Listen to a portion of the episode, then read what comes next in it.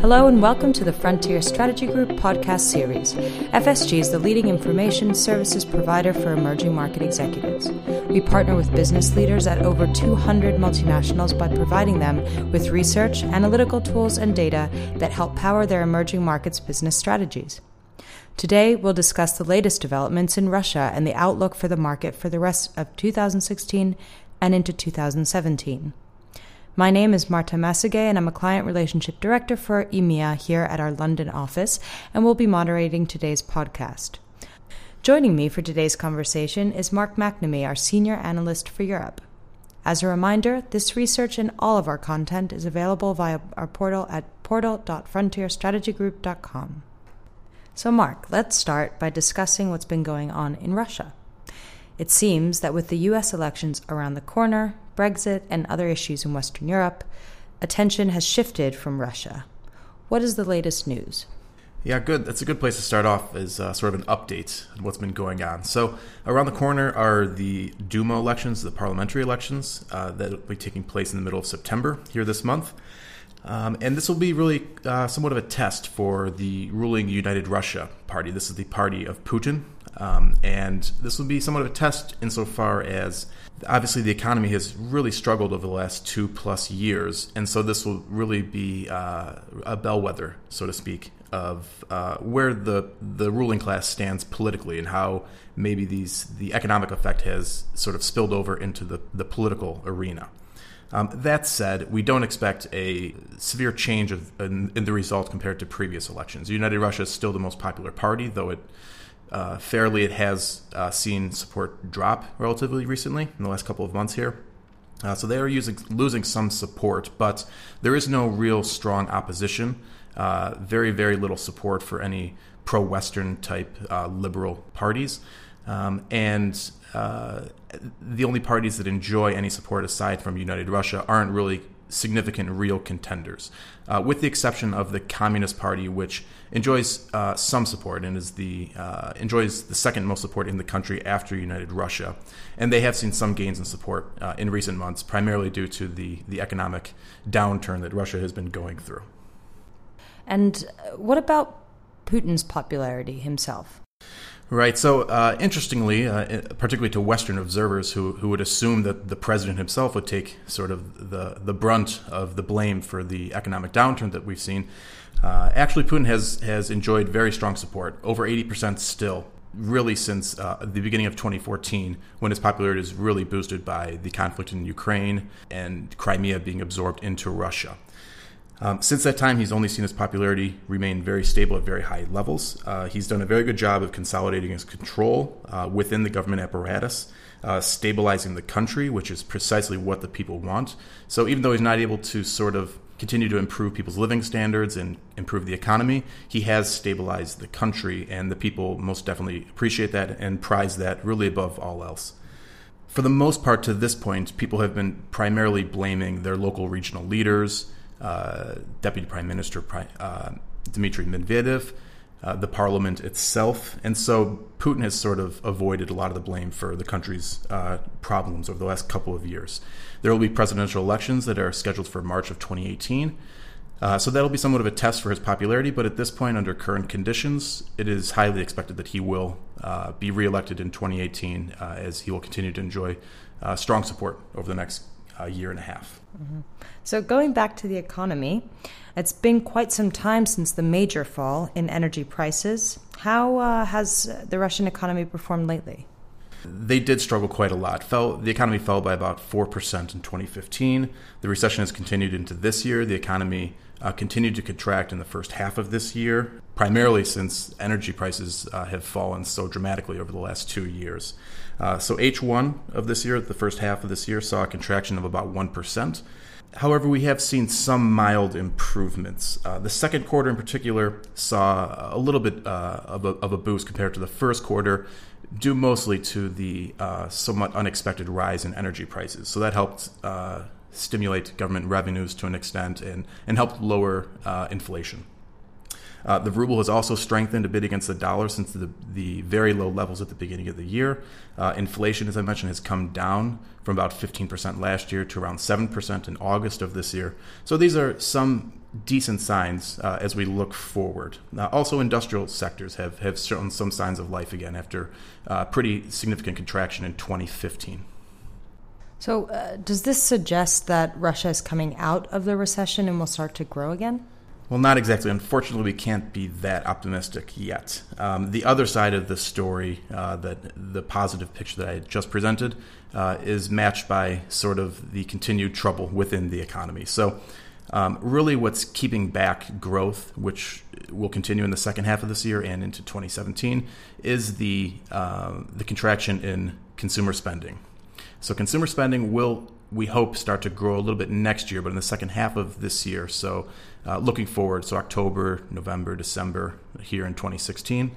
Um, we expect retail sales to continue to contract as they have so far this year. Consumer spending and, and purchasing power to be very weak. Uh, and won't really recover until towards likely towards the end of 2017. And this is primarily because the the primary drivers of uh, consumer demand remain very weak on the surface, unemployment looks relatively healthy, but that hides a lot of uh, sort of part-time workers, uh, long-term part-time workers in particular, uh, a lot of people who are on paid leave. Uh, we've seen real disposable incomes contracting a lot and getting worse each month so far this year. Uh, consumer, consumer credit has fallen a lot this year. Consumer confidence remains very low. Uh, so this will take some time to recover and, and likely won't recover too significantly until towards the second half of 2017 or into 2018. That's sort of the consumption story. On the other side, what's a little bit more worrisome for the longer term and what we really see is limiting growth uh, when you're looking at 2018, 2019, 2020 uh, are the current drops in uh, investment levels. So we've seen both public and private investment really struggle the last several years, going back to really 2013 and 2014. Uh, the first half of this year, we saw continued pretty steep contraction in investment levels.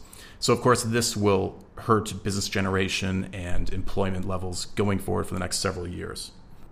Right. So, what can we expect then uh, for the fourth quarter in 2016? What can our clients expect uh, in the coming months as we go into 2017? Mm-hmm. And of course, this is really the question on all of our clients' minds, one we hear in, in conversations every day, really. Uh, when can we see that clear recovery for Russia? And in particular, they would like to dream of returns to growth that we saw in the 2000s. But uh, unfortunately, that is not around the corner. And, and none of these emerging markets that saw that wonderful growth that we saw in the mid 2000s, thanks to the very high commodity prices, China's growth, et cetera, uh, those trends are not going to be returning uh, in the near future. And there's, there's nothing on the radar for that. But on the optimistic side, energy prices will rise uh, starting next year, rising by about five to ten dollars per barrel on average compared to the the prices of 2016.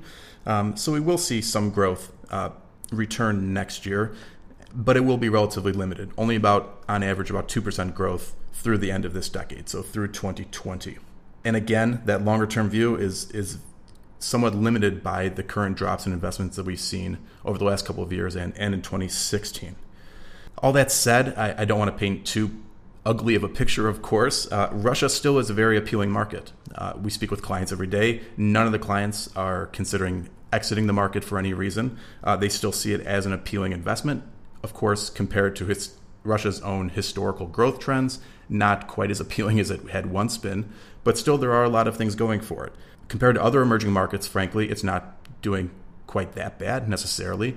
Uh, several countries are doing worse. Nigeria will likely enter a recession this year and next year. Brazil has been in a steeper recession than Russia. Uh, you look at some other markets like Saudi Arabia or other markets in Asia and sub Saharan Africa that had been growing very strongly are now seeing much lower growth going forward for the next several years. So Russia's not alone by any means uh, when you look at uh, you know your portfolio globally speaking. And then uh, domestically, the country has a very large population, over 140 million people. They've developed a very large, uh, resilient middle class over the last 10 to 15 years from all that very high growth that, that they enjoyed for all those years. Um, and and the, and the consumer mentality is is very strong. Uh, they definitely want to increase their living standards. They want to live more like people in Western Europe. Uh, and so they have increased expectations of living standards and want to sort of get back to the, the days that they enjoyed in 2011 and 2012 and 2013 when, when real incomes were, were high and inflation was relatively low and oil prices were much higher. But that isn't necessarily around the corner in 2017, but down the road, three, four, five to 10 years from now, you will start to see returns to, to growth and, and, and a stronger market than we've seen over the last couple of years. So, with the prolonged slow growth that we're seeing, what can companies do to manage it? Right. So I, I, think it maybe has become clear. One, they, they really have to adjust expectations. Obviously, this is a, a different market than what they had had been uh, operating in previously. So set continue to set conservative targets like they have for the last couple of years, with some optimism involved for the for going forward into 2018 in particular. Looking more specifically at operational issues, uh, try to catch those consumers that are, are are continuing to trade down some of that purchasing power has become rather entrenched at lower levels. So focus more on, on your basic products in your portfolio. Uh, resist raising prices too fast. Inflation still remains relatively elevated. Consumers will remain pretty price sensitive throughout 2017. And also, on the other side, focusing more on cost cutting. So revenues will improve, but still remain relatively moderate. So there are some uh, some gains you can make to protect to protect profitability by um, looking at your cost structure. In particular, we advise our clients to focus more on their channel, see where they can find efficiencies, particularly in relationships with their distributor, with with the retail sector. We're, we're seeing a lot of consolidation amongst distributors and among amongst retailers.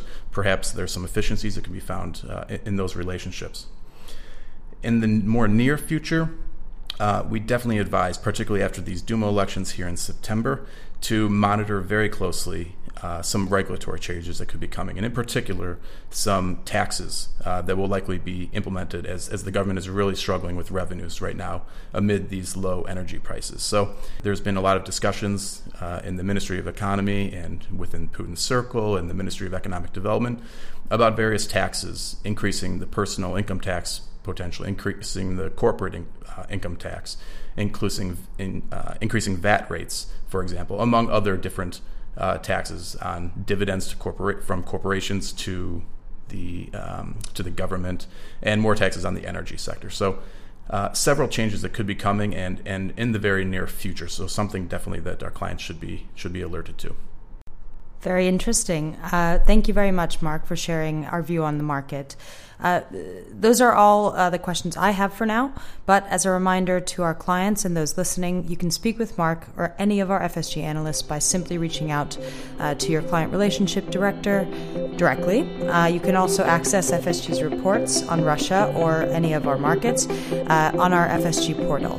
This concludes our podcast. Until next time, we wish you great outperformance in your emerging markets.